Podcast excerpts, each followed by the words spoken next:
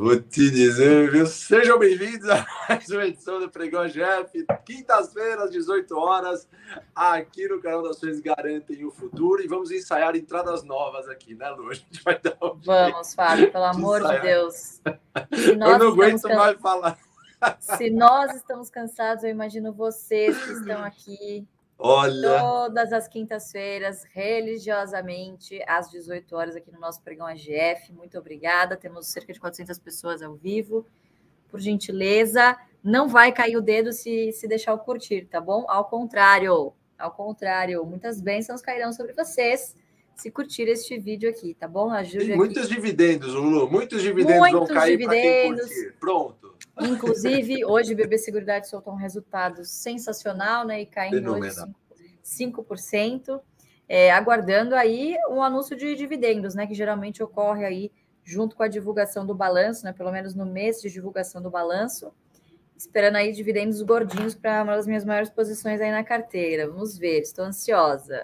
É isso aí, Lulu. É esse é o OGF mais com os dinossauros dos dividendos. Aí em breve vem, em breve, em breve vem Banco do Brasil aí também para receber um pouquinho e vamos falar bastante sobre mercado hoje, perguntas e respostas e dividendos. Lembrando também para vocês que as inscrições para o MBA estão acabando, tá bom, pessoal? Últimos dias aí para você que quer é, fazer um maior MBA da história do AGF, do mercado de ações com o Luiz Barsi. O link está aí uh, na descrição e também em cima da cabeça da Lulu aí, ó. Você dá uma olhada, vai com seu celular lá, QR Code, entra direto na página e você pode se inscrever para esse que é o maior MBA da história do mercado de capitais, tá bom? Tem desconto de até 6 mil reais até dia 13, é isso? Até dia 13 Agora você vai poder se inscrever na turma 2. Depois que acabou, não tem mais choro nem vela, tá bom, pessoal? Depois vocês colocam aqui quem está inscrito já e já vamos saudando aí a galera que entrou nessa turma 2. Brigadaço, pessoal. Vocês vão adorar muito o MBA. Tenho certeza que vai transformar a vida de vocês aí com total certeza, tá bom? Não é isso, Lulu? É isso mesmo, Fabio. Inclusive, a gente já tem uma aula inaugural agora conosco do AGF no dia 13, na próxima segunda-feira já agendada aí com os novos alunos da turma 2 para dar as boas-vindas a vocês, explicar né, a nossa ideia com a criação desse MBA, é, alinhar expectativas. Eu sei que tem muita gente preocupada com as provas, com os trabalhos, com a carga horária do curso, afinal, um MBA é um compromisso sério, um compromisso de pós-graduação.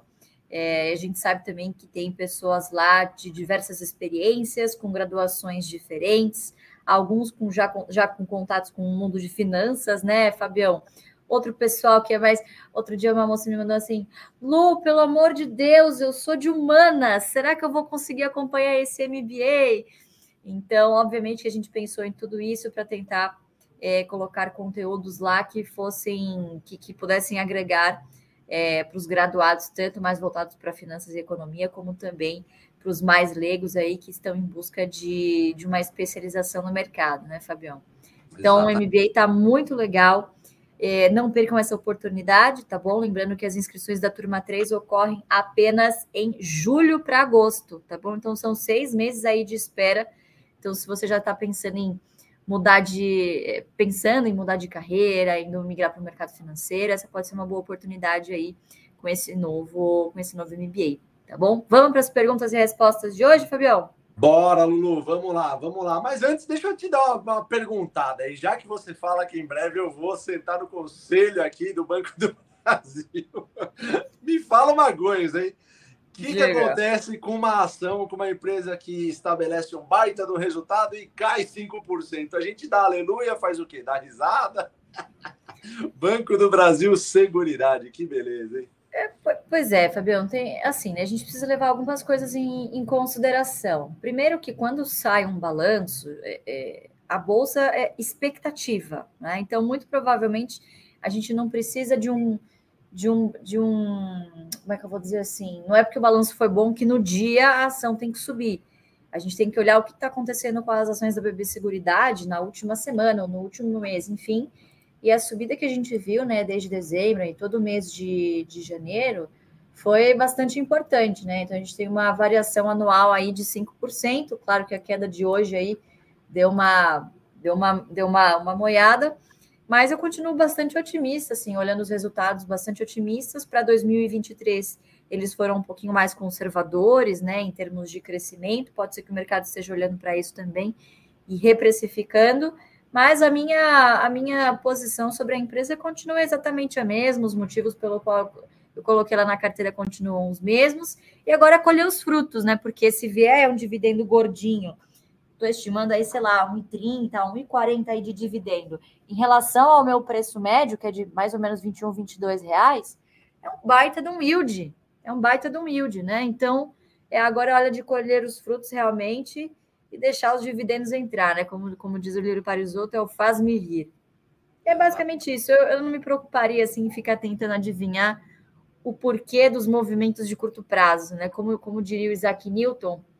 Isaac Newton tinha uma frase ótima, não sei se vocês sabem, mas o Isaac Newton perdeu rios de dinheiro na bolsa em uma das primeiras, um dos primeiros episódios de bolha financeira é, em 1720. E depois ele perdeu dinheiro, ele disse a seguinte frase: Posso calcular o movimento das estrelas, mas não a loucura dos homens. E, pessoal, preço no curto prazo reflete a loucura dos homens. Você não sabe por que, que alguém está comprando, por que, que alguém está vendendo, tá bom? Então, abstenham-se disso, não tentem ficar adivinhando, foco nos, nos fundamentos, que para mim se mantiveram os mesmos.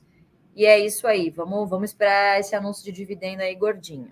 É isso aí, Lu. É, o João Marques ele fala: boa noite, pessoal. Para começar uma carteira, vale a pena focar só em um papel ou pegar umas duas ou três, pelo menos, que esteja ali nos setores best e tal.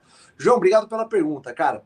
É, eu acho que assim, você, é, primeiro de tudo, antes de entrar no mercado, certifique-se que você tem uma reserva de emergência, tá bom? Acho que é muito importante você fazer uma reserva de emergência para que você não tome sustos. Número dois, é, tenta fazer sobrar todos os meses, tá bom? Fazer sobrar um pouquinho, esse pouquinho você vai lá e vai comprando boas empresas que pagam bons dividendos a bons preços. Eu acho que o importante é você não pulverizar, você tem que tomar muito cuidado para não sair comprando 10 empresas de uma vez com, sei lá, mil reais, não seja pouco dinheiro, tá? Eu comecei com 100 reais, então esquece, esqueçam isso, muito ou pouco dinheiro, o importante é começar e se manter. Se manter é muito mais importante do que apenas começar, tá bom, pessoal? Então, é, João, duas ou três empresas, eu acho que se forem dentro dos setores best, beleza, tá ok, tá ótimo, tá? Mas uh, lembre-se que a constância ela vale muito mais no longo prazo do que simplesmente você ir lá e aportar uma vez, de uma vez e tudo mais, tá? Então, eu acho que o foco entre uma, duas, até três empresas, eu acho que tá beleza. Tem gente que uh, vai com menos, tem gente que vai com mais. Quando eu comecei, eu ia com uma empresa só. No jeito Bart de investir, a gente fala a melhor oportunidade do momento, né? Acontece que pode existir mais de uma oportunidade em mais de um setor, né? Esse que tá, aí que está o negócio. Mas, por exemplo, se for três empresas em setores diferentes, pô, eu acho que eu acho que tá tranquilo, eu acho que tá legal ali. Mas acompanha o AGF mais para você não ficar desnorteado em relação a preço. Não vai pagando qualquer preço por uma empresa, não. Até belíssimas empresas são podem ser maus negócios a preços muito altos, tá bom, João? É então, é aqui tá, tá aí para você refletir um pouco. Vai lá, Lulu, pega uma próxima aí, vamos embora. Vamos lá, tem uma, tem uma pergunta aqui muito boa sobre o AGF, que é do Amauri, tá? Ele fala assim: boa tarde. Nesse mês eu vou fazer meu primeiro aporte em bolsa. No AGF, vocês possuem dois tipos de indicações: carteira previdenciárias elegíveis, Fórmula AGF. É, elas aparecem em ordem de preferência? A Mauri, vamos lá é importante a gente sempre alinhar que é o seguinte: o AGF é uma plataforma, né, é um aplicativo, ele é colaborativo. Então, o que acontece? É, lá tem todos os dados para vocês tomarem as decisões. O que a gente faz é entregar ferramentais que facilitem a avaliação de vocês e que facilitem com que vocês vejam os dados de determinadas empresas em determinados meses. Então, no AGF, não tem indicação, não tem carteira recomendada o que tem são duas ferramentas lá. A fórmula GF, que vai cuspir para vocês uma lista de empresas para vocês avaliarem. Não quer dizer que é para vocês comprarem tudo que está lá, mas elas são ranqueadas por ordem de interesse, do tipo, está próximo do MDI, é, tem entregado um dividend yield superior a 6% nos últimos seis anos, enfim, entre outros critérios de avaliação que nós usamos na nossa estratégia, tá bom? Não quer dizer que é para você sair comprando tudo que está lá, ao contrário, é para você se aprofundar na análise dessas empresas naquele momento. E tem o ranking do AGF, que nada mais é do, do que a compilação do que os demais colegas estão fazendo na plataforma. Então, lá vai ter um ranking, por exemplo, o que mais está aparecendo no radar dos nossos assinantes, o que mais está aparecendo no radar de venda, no radar de compra, tá bom, Mauri? Então, lembrando que a GF Mais não tem recomendação, mas a ideia é facilitar a vida de vocês o máximo possível para que vocês tomem as melhores decisões aí, sempre ensinando como pescar e não dando peixe, né, Fabião? Isso é muito, muito importante. É isso aí, Lulu, certíssimo. O Áureo, o DAC, ele falou lá, quando a empresa anuncia pagamento de dividendos, normalmente é pouco dias, poucos dias antes do pagamento da Tacom. Quando é JCP, normalmente é com Datacom bem para trás. Por que isso? Áureo, é, é uma pergunta boa essa, só que, na verdade, eu acho que a melhor coisa, cada empresa tem uma forma de divulgar, tá bom? Você tem vários tipos de divulgação. Você tem empresas, por exemplo, eu sempre uso o exemplo do Banco do Brasil, que já divulgou um calendário do que, que vai fazer o ano inteiro. Então você já tem lá dito e feito, é, escrito em pedra praticamente pelo próprio Banco do Brasil. Você entrar lá no site, você vai ver isso, tá? Então, na verdade, cada empresa tem uma forma de divulgação de dividendos ou JCP. Eu acho que o ideal é você dar uma olhada em cada uma delas, né? e mais importante do que isso é você se cadastrar nos RIs dessas empresas. É, tem empresas que é, tem empresas que você pega, por exemplo, Uh, uma Itaúsa. Itaúsa também no começo do ano sempre mostra todos os pagamentos trimestrais de dividendos. E também, geralmente, você pega o histórico dela, você vê quais, quais as datas que ela paga, por exemplo, os intermediários. Ah, não os intermediários, aquele em fevereiro, outro em agosto. Geralmente você vê em dezembro também. É, usa o AGF para você ver o MDI também. O MDI ele, ele vai mostrar para você quando que as empresas geralmente anunciam esses pagamentos de dividendos, tá bom? Não tem muita regra, tá? dá uma olhadinha em cada empresa, porque cada empresa tem uma especificidade. Eu acho que essa, essa é a pegada. Vai lá, Lulu. Só para te complementar, Fabião, Áureo, a questão do JCP tem também toda uma questão envolvida de eficiência tributária. Tá? Então, por exemplo, as empresas que anunciam é, dentro do ano fiscal, até dezembro, é, tem que anunciar até dezembro para poderem se creditar é, deixa eu, deixa eu corrigir, para poder usar os créditos tributários oriundos do juros sobre capital próprio, tá bom? Então, por isso que geralmente a gente tem, por exemplo, empresas anunciando em dezembro para pagar somente em fevereiro, março, porque ela precisa anunciar dentro do ano fiscal, mas ela pode pagar dentro da regularidade do que ela pagaria os dividendos. Então, é por isso que geralmente existe essa discrepância de datas, tá bom? Entre os Opa, desculpa. Entre os anúncios de JCP e anúncios de dividendo, tá bom? De deixa eu pegar uma aqui, a pergunta do Carlos. O Carlos está perguntando o seguinte: em caso de uma empresa como a Taurus, para vocês que não sabem, a Taurus Armas, né, uma empresa de oportunidade da, da minha carteira, passar a sistematicamente, de fato, distribuir dividendos, há chance dela migrar para a minha carteira previdenciária e também aparecer no ranking ações? Carlos, essa avaliação né, de, de migrar uma empresa para uma carteira previdenciária, ela é muito particular, né? Assim, como decisão, muito provavelmente lá no AGF+, nós não faremos isso, porque o investimento em armas, né, ele preconiza uma questão ética por trás, né, que acho que muitos é, assinantes, investidores, enfim, não se sentem confortáveis. É, da mesma forma que a gente avalia individualmente, por exemplo, algumas outras ações que são de commodities, Algumas a gente é, acredita que tem fundamentos é, propícios para fazer parte de uma carteira previdenciária, como a Unipar, como a Clabin, né, que tem previsibilidade, tem bastante perenidade nos seus negócios, versus outros tipos de empresas que pagam bons dividendos e que são de commodities, como uma Gerdau, por exemplo, que caberia muito mais numa de oportunidade, uma Petrobras, por exemplo, do que numa previdenciária. Então, essa avaliação ela é muito particular.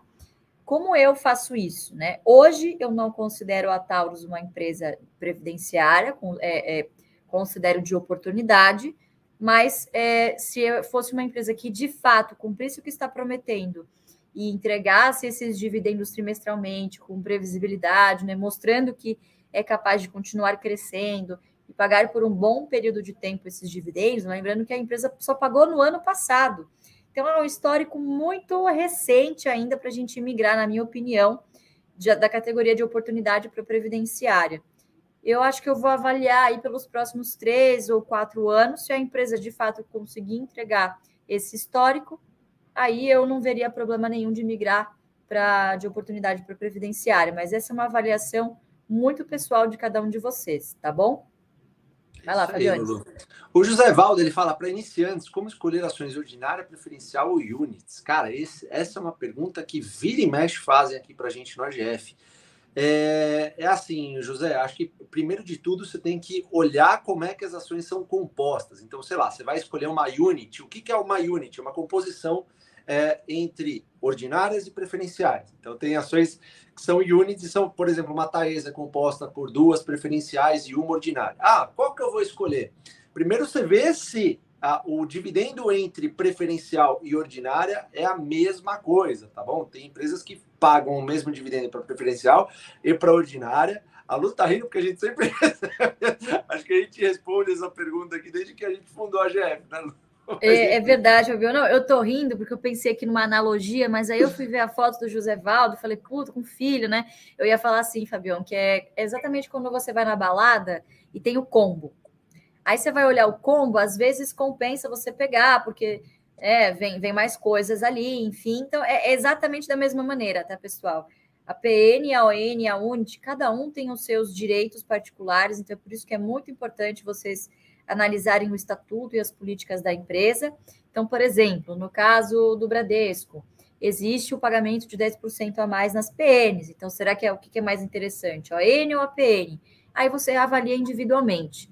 A Unity, eu acho que é mais uma questão de liquidez. Então, por exemplo, liquidez nas opções, liquidez também na, na demanda por, por, por aluguel, né, Fabião? Então, geralmente, quando a empresa tem Unity, a Unity, a Unity costuma ser a classe com mais liquidez. Se não tiver Unity, se for só ON ou PN, eu olharia a questão do custo-benefício em relação ao yield, para ver se essas duas categorias, se as duas classes têm alguma diferenciação de pagamento de dividendo. Então, esse é o critério basicamente que a gente usa, né, Fabião? Exato, procura o preço de tela também, né? Você vê que a PN é, paga 10% a mais do que a ON, só que você vai ver que a ON está, sei lá, cotada a 15% a menos em relação à PN, pode ser uma, pode ser um bom, sei lá, um bom crivo para desempate, tá? Então dá uma olhada em relação a isso aí. O José Maurício Gasola, ele fala: quando eu compro uma ação, o débito em conta só ocorre em D mais 2. Preciso comprar em D menos 2 em relação à data compra garantir o pagamento de dividendos para participar do pagamento de dividendo? Não, José, não. Você pode, você vai, o dia que você comprar, vamos supor que a Datacom é hoje, você comprou hoje, você já tem direito ao pagamento de dividendo, tá bom? A cobrança só vai acontecer daqui D mais dois, mas a ação já é sua no momento que você comprou. É, é o dia que você comprou é o D mais zero, tá bom, José? Então fica tranquilo em relação a isso. Lulu, pega a última aí para a gente para GF mais. Boa, vou pegar essa aqui do Tiago Almeida. Foi excelente pergunta, tá, Tiago? Quando a empresa ultrapassa o preço teto, por exemplo, o BBSE, ó, o spoiler, que o preço teto está é, 33,50, o médio, né? E a cotação hoje está em 35,13, o seu preço, meu preço é 19. Seria o caso de fazer um lucro parcial? Tiago, é importante essa pergunta pelo seguinte fator, tá? O preço teto, como o nome sugere, é o teto de compra, é a margem de segurança, não é quanto a empresa vale, ok? Então, é normal que as empresas, quando estão pagando bem, enfim, quando a conjuntura ajuda, as empresas sobem e ultrapassem o preço teto. Isso não quer dizer que você é, precise vender a ação. Eu tenho BB Seguridade particularmente na minha carteira, já comentei com o pessoal da GF+, não pretendo vender, a não ser que eu veja alguma oportunidade interessante em venda de calls. Fiz isso em dezembro, vendi para janeiro, quase perdi o papel, fiquei, nossa, com o coração na mão, foi assim, por centavos, viu, Fabião, que eu não perdi o papel. Estava esperando o resultado para ver se havia um dividendo, enfim, ou não, porque também não queria lançar para fevereiro, correu o risco de perder o papel. E aí o que acontece? Olha a surpresa, acaba caindo 5% hoje. Então o mercado ele é muito imprevisível e é sempre muito importante que vocês tracem as estratégias de vocês baseados no seu objetivo. Então, Thiago, seu objetivo é dividendo, poxa, seu preço médio é R$19,00. Se a empresa pagar 1,30, que é o que eu mais ou menos estou, né, achando que ela vai que ela vai pagar, 1,30 dividido por 19, isso é um yield, amigo, de 6,84 só nessa distribuição. Então, eu particularmente não venderia tudo. Se você está com urticária, quer fazer alguma coisa, vende um pouquinho, se capitaliza, coloque em outra, mas ultrapassar o preço teto não quer dizer que vocês tenham que vender. Basta deixar de comprar tá bom? A avaliação de vender, acho que também é um, é um critério muito individual. Eu, particularmente, não gosto de vender posições apenas porque subiram. Né? Gosto de, se está pagando bons dividendos, eu deixo o meu artilheiro lá marcando gol, pego esse dividendo, é, ou pego meu aporte mensal do mês e compro outra coisa que esteja mais interessante e uso esse fluxo para continuar aumentando a carteira previdenciária, né, Fabião? É isso aí, Lulu. Pessoal, a gente vai para a GF Mais agora, falar um pouquinho mais sobre as empresas, os resultados e também um pouquinho do que a gente está vendo em relação ao mercado. Lembrando que estão tá, acabando as inscrições para o MBA, ó. Então se inscreve aí, ó. Desconto de até 6 mil reais até dia 13. QR Code está na cabeça da Lulu. Você vai aqui com o celular, aponta o QR Code, você já vai direto para a tela. Tem aqui também na descrição, no descrição do vídeo e na descrição aqui no chat, aqui do lado aponto para o lado errado. Mas enfim, a inscrição está aqui no chat, ou aqui no vídeo, ou lá no Code. Enfim, dá ponta lá o celular e vai para a página de inscrição, 6 mil de desconto até dia 13. Estão se encerrando as vagas, esperamos você nesse que é o maior MBA da história do mercado de capitais. E agora a gente vai lá pro AGF+, tá bom, pessoal? Grande abraço a todos. E continuamos dizendo para a bolsa cair, não é mesmo, Lulu? A gente se vê daqui a pouco. Sempre, Fábio, sempre. O jacaré está esperando. Um abraço, pessoal. Até mais.